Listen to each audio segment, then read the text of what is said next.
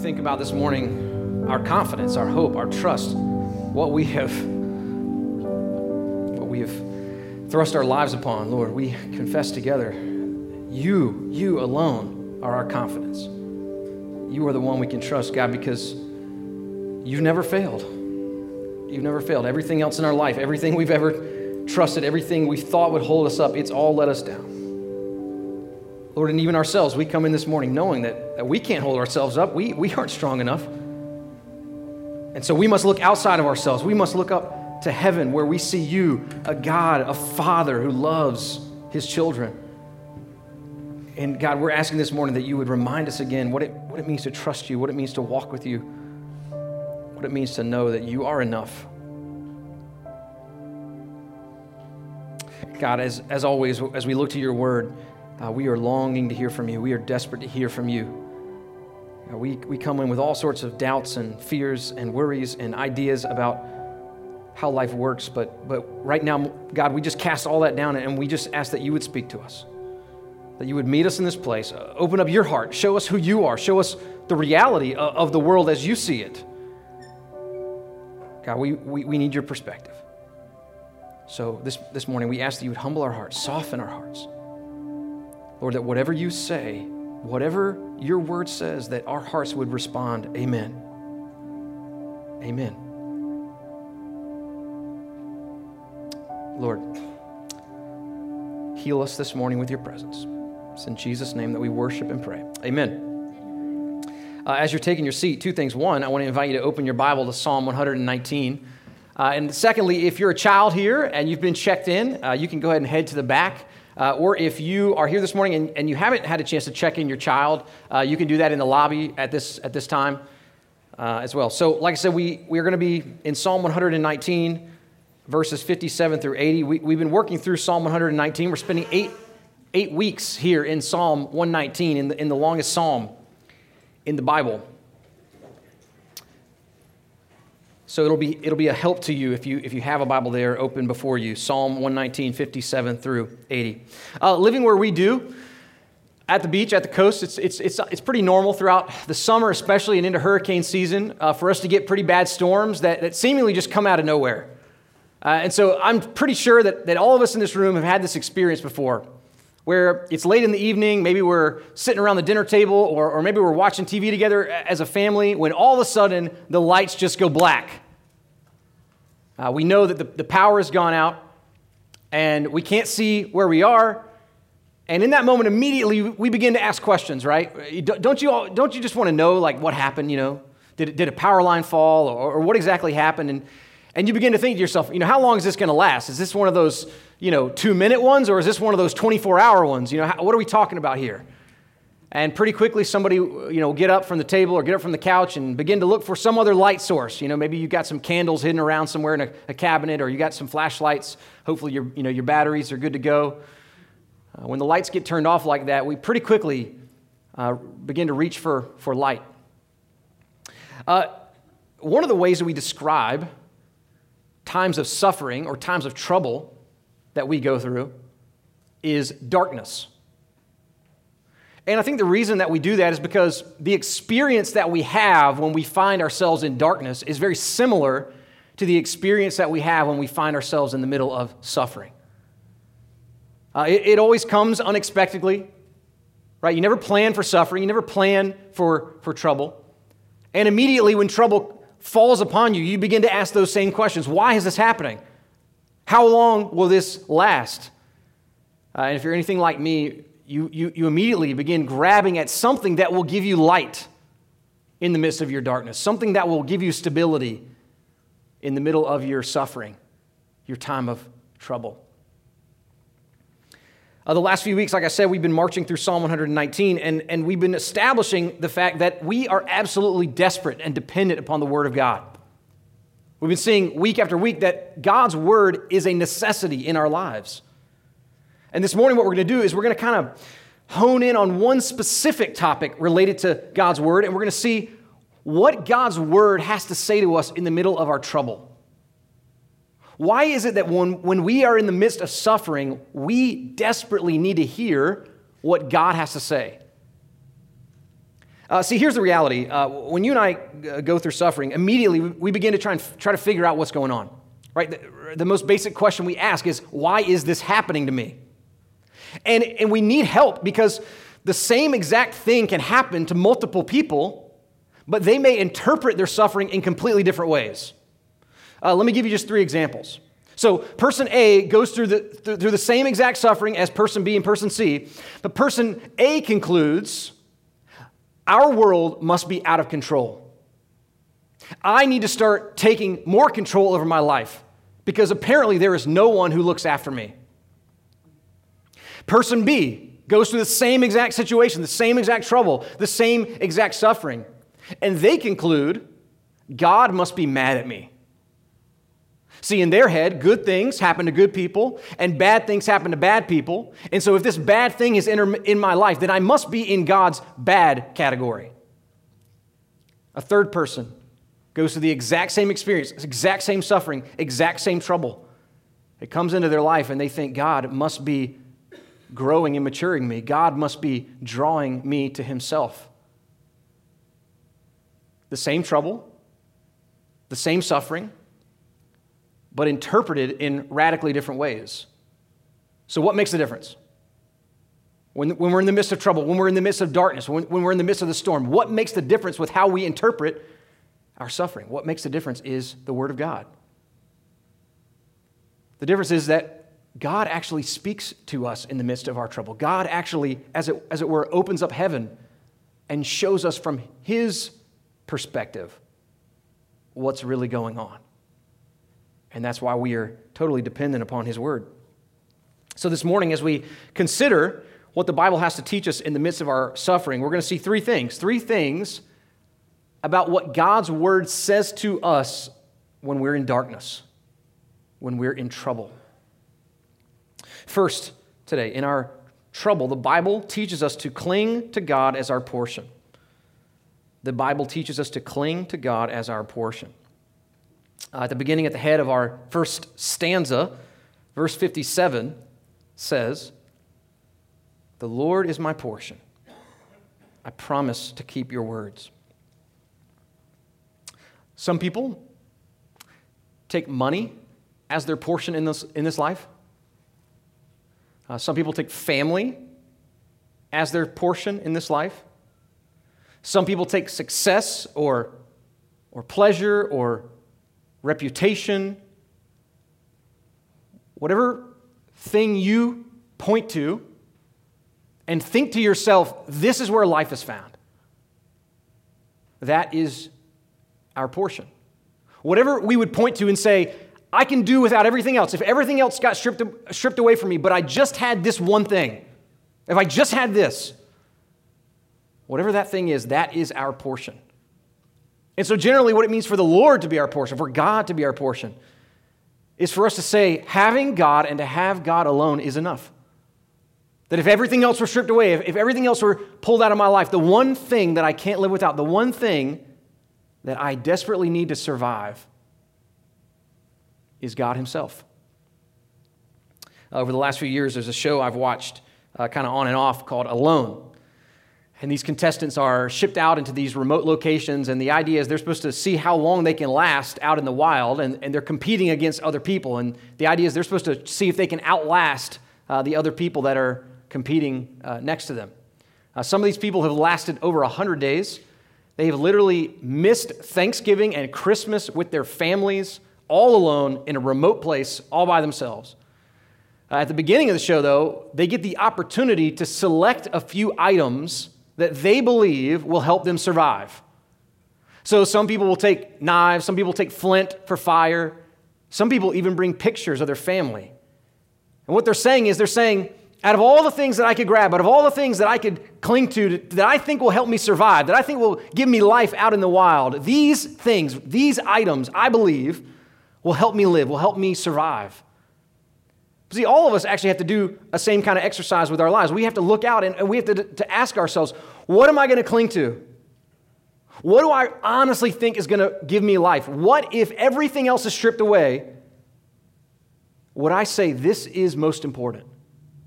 This is what I need? Uh, this psalm is challenging us to, to cling to God as our portion. This is challenging, challenging us to see that everything else can be shaken. Everything else will eventually let us down, but, but only one the Lord. The Lord. He is enough. Now, how do we know? So, how do we know if God is our portion? Uh, well, the rest of this stanza gives us an idea. Verse 58 says, I entreat your favor with all my heart. Be gracious to me according to your promise. See, whatever we choose as our, as our portion is, is something that we believe will bring, bring favor and blessing into our life. So, what it means to cling to God as our portion is to believe that by clinging to Him, He will give us what we need. He will provide. He will be the blessing, the ultimate and final blessing that we need in our lives. When God is our portion, we also have His commands. That might sound counterintuitive at first, but hopefully I'll explain how this works in a minute. Verses 59 to 62 it says, When I think on my ways, I turn my feet to your testimonies. I hasten and do not delay to keep your commandments. Though the cords of the wicked ensnare me, I do not forget your law. At midnight I rise to praise you because your rules, your, because of your righteous rules. So, one of the clearest ways we know whether God is truly our portion or not is if we love his commands, if we love his laws, if we delight in his ways. Now, now, now let me be honest, I mean, it, it's not that far off from how we live our lives already, anyways. See, if you take money as your portion, then you will happily conform to whatever laws, whatever rules, whatever ways it takes in life to make money, to keep money, and to spend money. So, so if money is your portion, you will conform to the laws of money. If family is your portion, then you will situate your life. You will conform your life to whatever it takes to keep your family close to you. If being popular is your portion, then you will conform your life to whatever it takes to maintain a good reputation with everyone around you. See, whatever we take as our portion, we inevitably and gladly conform ourselves to whatever rules, to whatever laws, to whatever ways it takes to keep that thing in our life. And so the psalmist is just saying, The Lord is my portion. And if the Lord is my portion, if God is my all in all, if He is my everything, if He's the one that I'm clinging to, then to conform to His ways is my delight. To, to, to love His laws makes sense because it's what we do with everything else in our life. Another thing it means when God is our portion is that we also get to join with all the other people who have God as their portion.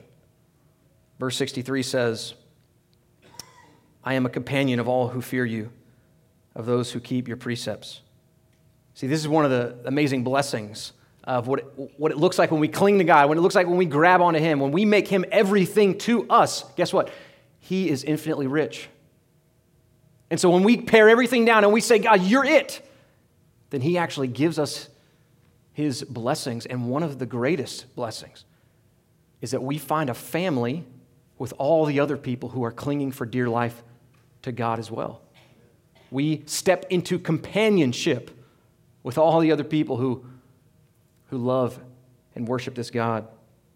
Uh, I think it's really cool how you, you can go to different big cities and you can actually find groups of people who come together every weekend and watch the games from their teams from cities like maybe down here in the South. So, for example, uh, you go to New York City, and, and, on a Saturday afternoon, you might walk into a bar or a restaurant, and every single person there is a Clemson fan, or every single person there is a South Carolina fan, or every single person there is an Alabama fan. It, it, it's like this little outpost of the school has popped up in the city. And y'all know down here in the South, it's the other way around, right? Right down the road, we got, you know, the Steelers bar where all the people that have come down from Pittsburgh gather together. And it's like on a, on a, on a Sunday afternoon, it's, it's as if you've transported to Pittsburgh for, for the afternoon. What we see about the church, what we see about God's people, is that when enough people get together who are clinging to God, that actually creates a little outpost of heaven. See, we're not home yet. We're not where we're supposed to be. But when enough people come together who are saying, God is my all in all, God is everything to me, then we form a little outpost of that heavenly place where all God's people will be. This is our call. This is our privilege that when we say to God, You're everything to me, you're all I need and all I want and all I have, He actually unleashes His blessings upon us. And one of those most sincere blessings is the family of God. So when the psalmist considers all the riches that he has in God, he, he ends this stanza in verse 64 saying, The earth, O Lord, is full of your steadfast love. Teach me your statutes. Guys, this is why God must, must be our portion. Everything else in this world is fading. Everything else in this world moves. Everything else in this world will, will let us down. But this is the one thing that is steadfast, and it is the enduring love of God. That the love of God is like this lighthouse that in the midst of every storm, in the midst of every darkness, in the midst of every trouble and suffering, it shines and it, it reminds us who our God is. It reminds us that He is enough. It reminds us that all we need is found in Him. And so here we are. We all live in this world, and, and the whole world's in front of us, and, and the world is constantly bombarding us with ideas about what we ought to take as our portion. You know, take money as your all in all, take success as your all in all, take family as your all in all, take, take anything, take everything, take something. And the Word of God cuts through and says, No, no, no, no, no. All those things will let you down. All those things will ultimately fail you. The Lord is your portion. And if you grab onto Him, if you cling onto Him, then you have in Him infinite riches. See, see it's easy to think that, it, well, what you're saying is if I take God as my portion, then I have to cut all these other things out of my life. Not necessarily. See, if I take God as my portion, He actually teaches me how to interact with all the other things in my life within the healthy boundaries that He has set. And then, if and when, in, in God's wisdom, He does remove those good things out of our life, we still have all we need in Him. But if we've put our hope in something else, if we put our trust in something else, and it, get, it gets ripped away, then we have no hope. We have no life. We've lost everything. So the Bible shows us, it speaks to us in the midst of our darkness, showing us to cling for dear life to the God who is all in all. So, second this morning, second, our trouble. In our trouble, the Bible teaches us to submit to the goodness of affliction. The Bible teaches us to submit to the goodness of affliction. Verses 65 through 67 say, You have dealt well with your servant, O Lord, according to your word. Teach me good judgment and knowledge, for I believe in your commandments. Before I was afflicted, I went astray. But now I keep your word. So consider, consider again that the same suffering, the same trouble can land down upon two, two different people. And in one person's life, that suffering drives them away from God.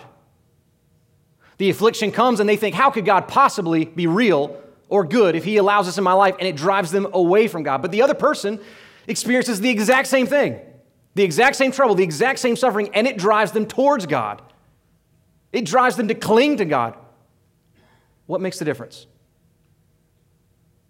David Powlison, uh, who was an extremely gifted Christian counselor, uh, thankfully, before he died, he left us with a number of books. Uh, I would highly recommend, by the way, if you're someone who is working through a season of suffering, a season of darkness, uh, his book, God's grace in your suffering. God's grace in your suffering. Uh, I would highly recommend it. Here's what he writes in this book He says, We cannot read God's favor or disfavor by assessing how troubled a person's life is. We cannot read God's favor or disfavor by assessing how troubled a person's life is. here's what he's saying He's saying you cannot look at someone's life and say that based on their trouble, based on their suffering, that God is either for them or against them. It doesn't work that way. That's typically the way we tend to think. We, we tend to think that, oh, you know, if things are going well for me, it must mean God is happy with me. If things are not going well for me, it must mean God is, God is mad at me. He's saying, if you read the Bible and you, you see the story of the scriptures, you cannot make that assessment. There were plenty of good, godly, faithful people, not least of which Jesus Christ, who endured immense amount of suffering. So you cannot look at somebody's life and say, oh, they have trouble in their life. It must mean God's not for them. He continues. Suffering is the catalyst of faith, but it also exposes and destroys counterfeit faith. Afflictions expose false hopes invested in imaginary gods. Such disillusionment is a good thing, a severe mercy. So he's saying, yeah, if our faith really is in the true God, then suffering can drive us to a deeper, richer, stronger faith in that God. But if our faith is not in the true God, if our faith is in a counterfeit, if we have grabbed as our portion anything other than the one true living God, then suffering, aff- affliction like nothing else teaches us that those things cannot satisfy, that those things cannot hold us up, that those things cannot give us the life that we long for. Back to the quote one last time. David Powlison says, To lose what you're living for, to lose what you're living for when those treasures are vanities, invites comprehensive repentance. We can, we can read God's favor. So he said, you can't read God's favor or disfavor in someone's tr- in, in the trouble in their life. You can't do that. That's not how it works. But he says you can read God's favor or disfavor by noticing how a person responds to affliction. How you respond, how you react, what you do when you find yourself in darkness. So here's his overall point trouble does drive some people away from God. It does. It drives them away from God, and sometimes the reason it drives them away from God is because they have come up with a false God, an imaginary God. They're, they're, the God that they had invented was not real. They expected certain things from this God that he had never promised.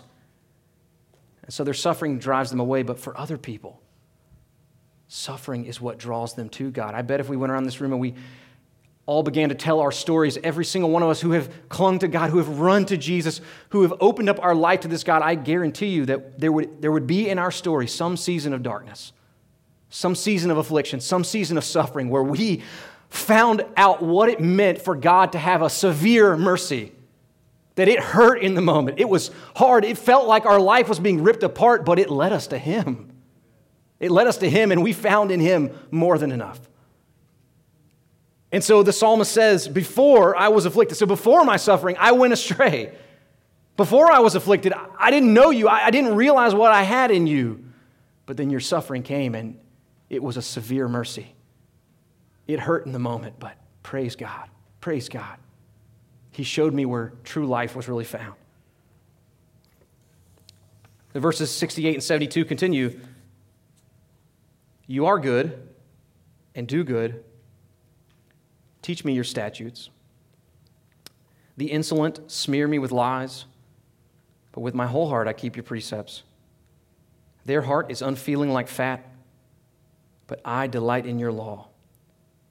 It is good for me that I was afflicted, that I might learn your statutes. The law of your mouth is better to me than thousands of gold and silver pieces. So, what do we have going on in this story? Well, the psalmist is somebody who is trying to follow God. He's trying to obey. He's trying to live his life according to God's word. But what he's being met with is people around him who lie about him, who smear his name, who mock him as he is attempting to follow his God. Uh, I think we would all agree that's not exactly what we would want in our lives. To have people around us who, rather than encouraging us, rather than uplifting us, they, they're people around us who put us down, people who lie about us, people who smear our name in the mud. Nobody wants that. But that's what catches us by surprise when the psalmist responds It is good for me that I was afflicted. Huh. It is good for me that I was afflicted. Now, here's the deal uh, there is a, a cultural fabrication of this truth. Uh, there, there is a counterfeit to the Christian response to suffering that's very similar. It's, it's very close to what the Bible teaches here, but it's slightly off. And, and it might sound something like this What doesn't kill you makes you stronger. Or, or it might sound something like this Every setback is just a setup. You see, you see it's close. It's, it's close. It's, it's, it's very similar to what the Bible's teaching here, but, but, but it's slightly off. And it goes wrong in two places. First, sayings like this actually give us false hope. See, sometimes, guys, sometimes a setback is just a setback.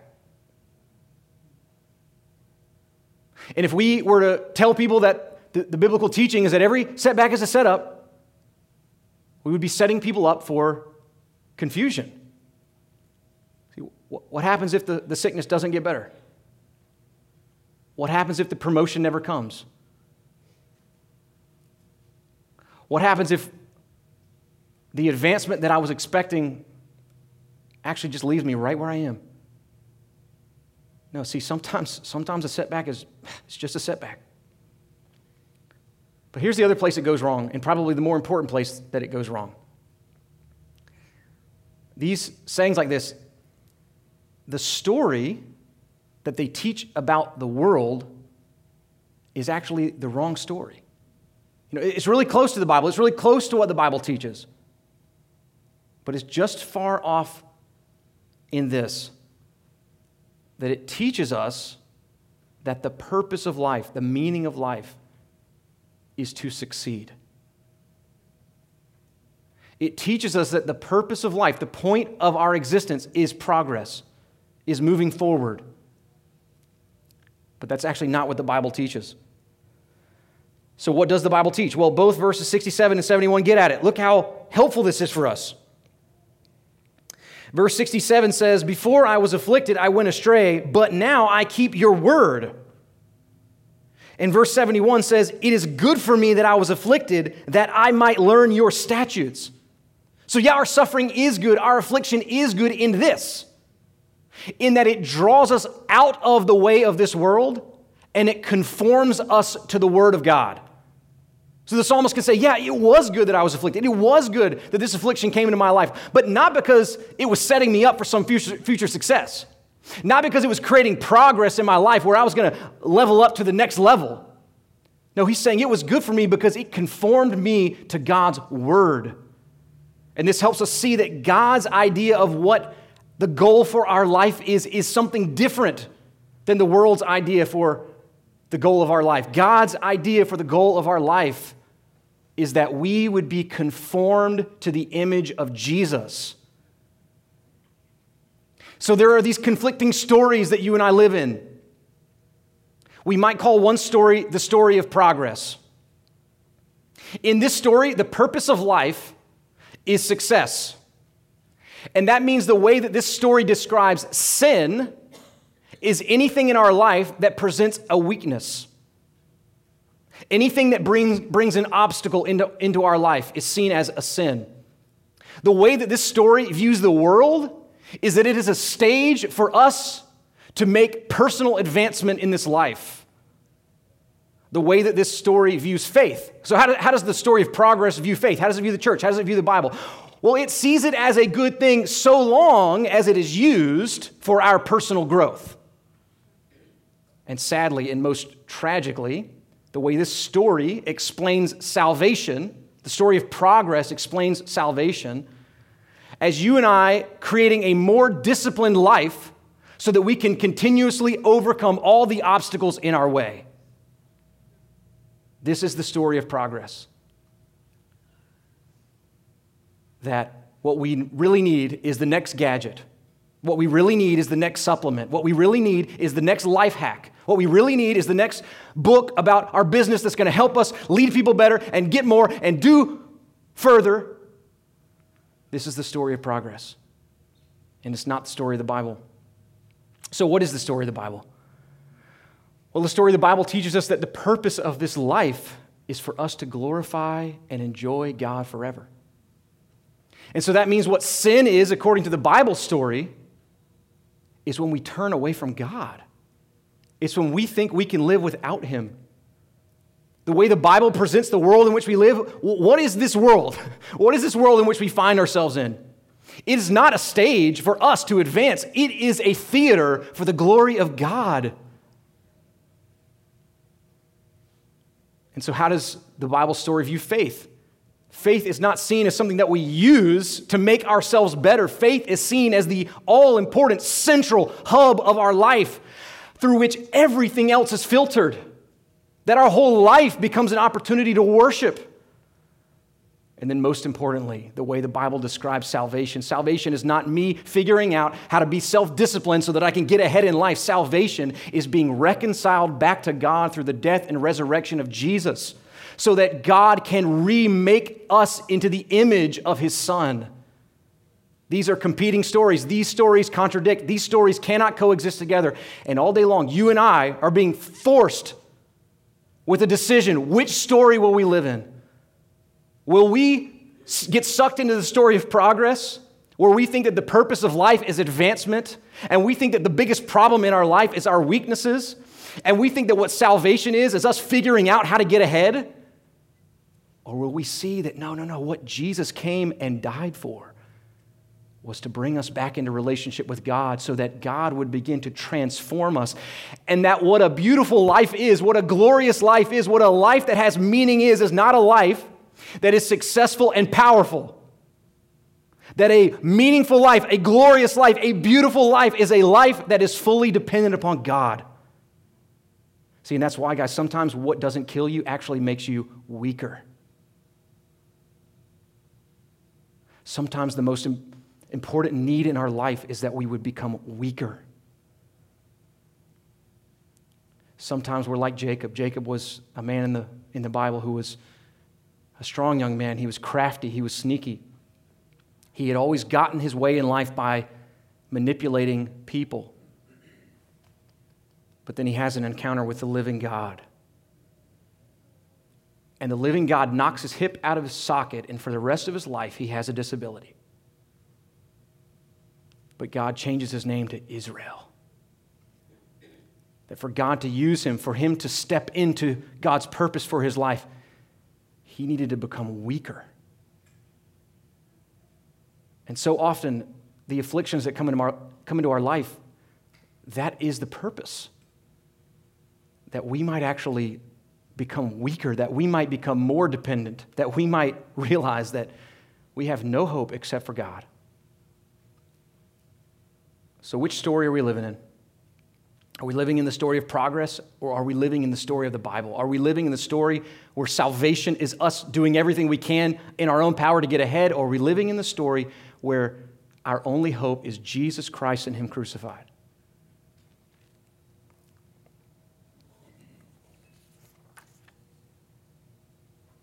When God meets us with this truth in the midst of our affliction, then we can honestly join the psalmist and say, It is good for me. It is good for me that I was afflicted. Underneath this goodness, underneath embracing the goodness of affliction, there's a deep truth that we have to feel and know and believe. And that leads us finally this morning to our third and final point. In our trouble, the Bible teaches us to embrace the sovereignty of God. In our trouble, the Bible teaches us to embrace the sovereignty of God. Uh, let's start just with verse 75. It says, I know, O Lord, that your rules are righteous, and that in faithfulness you have afflicted me.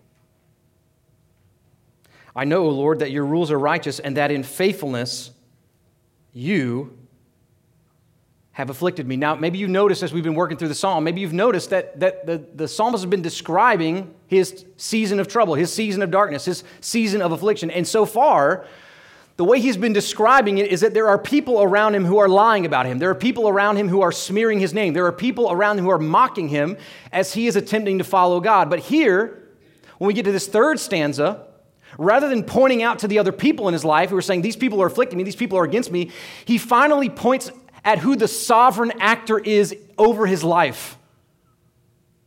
Yeah, it was these people. Yeah, there were people against me. Yeah, there was trouble in my life, but ultimately, it was God.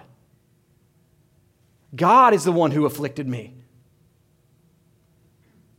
And that pre- pre- presents somewhat of a problem for us. What does God's sovereignty really mean? It means that everything that comes to pass comes to pass according to the will of God. Ephesians chapter 1 verse 11 says that God works all things works all things according to the counsel of his will. How do we make sense of this? They're doing it, they're hurting him, they're afflicting him, but he's saying it was God. They meant it for evil. They were hoping he would crash and burn. But God was doing it for his purposes. God was doing it and he was faithful in his affliction. How do we make sense of this? Well, like with so many other things in the Christian life, we the only place we can go is to the cross of Jesus Christ. See, it's at the cross where the person who deserved to suffer zero gets put under the wrath of God. And there are people who took Jesus and falsely accused him and condemned him and slapped him and whipped him and nailed him to a cross. But the Bible tells us it was all according to God's plan. And we see in, in, in the book of Acts that the, the people who did this, the people who hung Jesus on the cross, they were responsible for their actions, and at the same time, God was sovereign over it. And so it's not a contradiction. For, for example, in verse 69, for him to say, The insolent smear me with lies. And simultaneously, in verse 75, for him to say, I know, O Lord, that your rules are righteous and that in faithfulness you have afflicted me. All things that come to pass. So once we've established that this stanza is about God's sovereignty, then it, then it opens up the whole section for us. Verse 73 says, your hands have made and fashioned me. Give me understanding that I may learn your commandments. Uh, this is the foundation of sovereignty. It is the acknowledgement that we have a maker, we have a creator, we have someone who has fashioned us. And if he fashioned us, if the eternal hands fashioned us, then he knows exactly what we need. The one who crafted us, the one who made us, the one who knows everything about us, he knows exactly what we need moment by moment. Uh, recently, I've been trying to teach Benjamin, our son, how to um, make paper airplanes at the house. And, you know, sometimes we'll make this nice, you know, beautiful, perfect airplane, and, you know, you'll throw it around a few times, and then, you know, not, not to say any names, but somehow it gets crinkled or folded or mashed in different ways, and then all of a sudden it won't fly anymore. So what do you have to do? You have to take it and you kind of have to perform a little airplane surgery on it and kind of kind of fix it so, so it'll fly again. Uh, this morning, our kids in, in our elementary uh, children's ministry program, they're actually going to do this exercise. They're going to make a paper airplane. And, and, the, and the point is, you're, you're getting the sense of what it feels like to fashion something, of what it feels like to, to make something, what it feels like to put something together. But see, the, the magnified difference between us putting together something like a little paper airplane and God holding billions of people in his hands at the same time and managing it quite well? Can we even fathom what it means for him to be a sovereign God? For him to know exactly where we need to be creased, exactly where at times we need to be pushed, exactly where you and I need to be pressed upon at times in our lives, so that he will form us into the image of his son Jesus. We can trust this sovereign God because he made us. He fashioned us, He formed us, and no one knows what we need more than He does.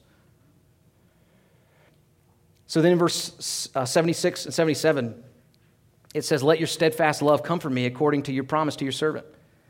Let your mercy come to me that I may live, for your law is my delight. So there might be somebody here this morning, you might say, I, I just don't see how it's comforting at all to believe that God is the one who afflicts me in my suffering. I don't believe it's comforting at all to believe that God is sovereign over the trouble in my life. But see, it's just, it's just the opposite. See, it's only if God is, is also sovereign over my affliction that he can also be sovereign over my healing.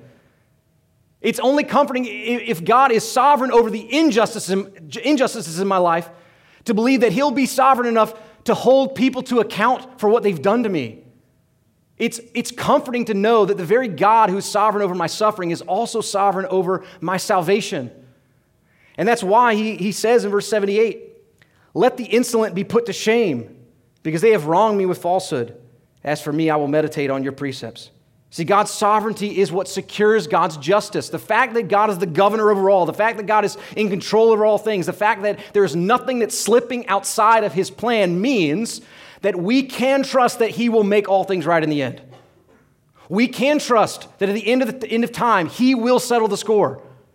We can trust that while it might feel to us like He's not doing anything or like that He's not fixing things, no, no, no. He has a day circled on the calendar when He will bring about perfect justice in this world.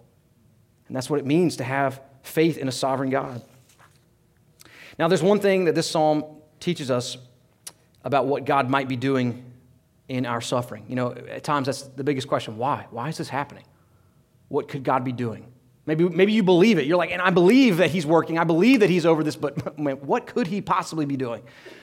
Well, we're never going never to get the full answer, but, but there's at least one thing this psalm teaches us about what God might be doing by sovereignly bringing affliction into our life. Verse 74 and 79. 74 says, Those who fear you shall see me and rejoice, because I have hoped in your word. And verse 79 says, Let those who fear you turn to me, that they may know your testimonies. One of God's sovereign purposes in bringing us into a season of darkness, in bringing suffering into our lives, is to show off to the other people around us that the light that God gives us in the midst of our darkness is enough. That as we cling to His Word, as we actually find hope in the one thing in this world that can offer hope, that it preaches a sermon to the, to the dark world around us who desperately need a life raft, who desperately need the hope of God. The Puritan Thomas Brooks once wrote this. He said, A gracious soul secretly concludes, as stars shine brightest in the night, so God will make my soul shine and glister like gold when I am in this furnace and when I come out of the furnace of affliction. Uh, now, now, this is going to be so elementary for some of you that, that you're going to maybe think it's comical, okay? But, but, but I don't know. It felt important for me, for me. It felt exciting for me. Maybe it will be for you too.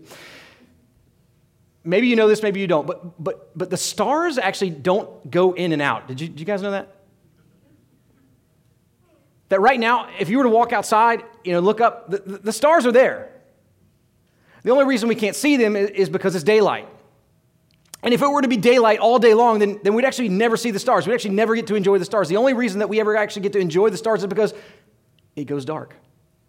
And in the darkness, you, you can see them. You can see the light of, of the stars. And so, what Thomas Brooks is saying, he's saying, look, none of us want darkness. None of us want suffering. None of us want affliction. But sometimes God's sovereign purpose in bringing us into darkness is so that we can show this world what it looks like to have hope in a real God to have hope in something that is anchored to eternity, to be able to shine the light, not of our advancement or our progress or how great we've done at life, to shine the light of what it looks like to depend fully upon Him.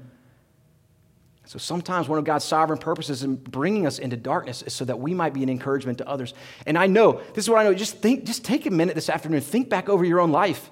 Think about the different people that have been an encouragement to you as you've watched them suffer well, as you've watched them cling to God's word, as you've watched them hold fast to God as their portion when everything was falling around. And man, it gave you life again. It showed you that, yeah, you can depend upon God, you can trust His word. Think about that so that the next time you walk through suffering, you might know, I, you know, I don't know why God's doing this. I don't understand everything about it, but here's one thing I know.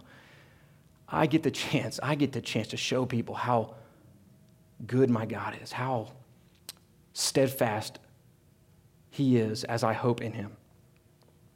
So, if we were to summarize uh, th- this whole passage together in, in a package, how would we put it? Well, the question that we're asking this morning what does the Bible, what does God's Word have to say to us in the midst of our trouble? What does it teach us in the midst of our suffering? And if we could sum it all up in, in, into one phrase, here's how we might put it. In the midst of our trouble, the Bible teaches us that we are completely safe in the good hands of God. In the midst of our darkness, in the midst of our suffering, in the midst of our affliction, we are completely safe in the good hands of God. We're safe in His sovereign hands. We're safe knowing that whatever afflictions come into our life, they are for our good. Not because we're living in some story of progress where there's some false illusion that it's going to help our business or it's going to make us uh, help our reputation. No, no, no, no. we know God's faithfulness to be good in conforming us to the image of his son Jesus. And ultimately, we know this that if everything else is stripped away, if everything else is ripped out, if all the things that we've thought we could find life in get ripped out from underneath, but we have Him, we have enough. We have all we need. We have more than enough in His infinite riches. So, more than anything else, when we walk through darkness, here's the key. Verse 68. This is the key to understanding the light of God's word in the midst of our darkness. You are good and you do good. To believe that He is good and that everything He does is good. To know that whatever I'm in, whatever circumstance, whatever I'm experiencing, I'm safe in the good hands of God. Let's pray.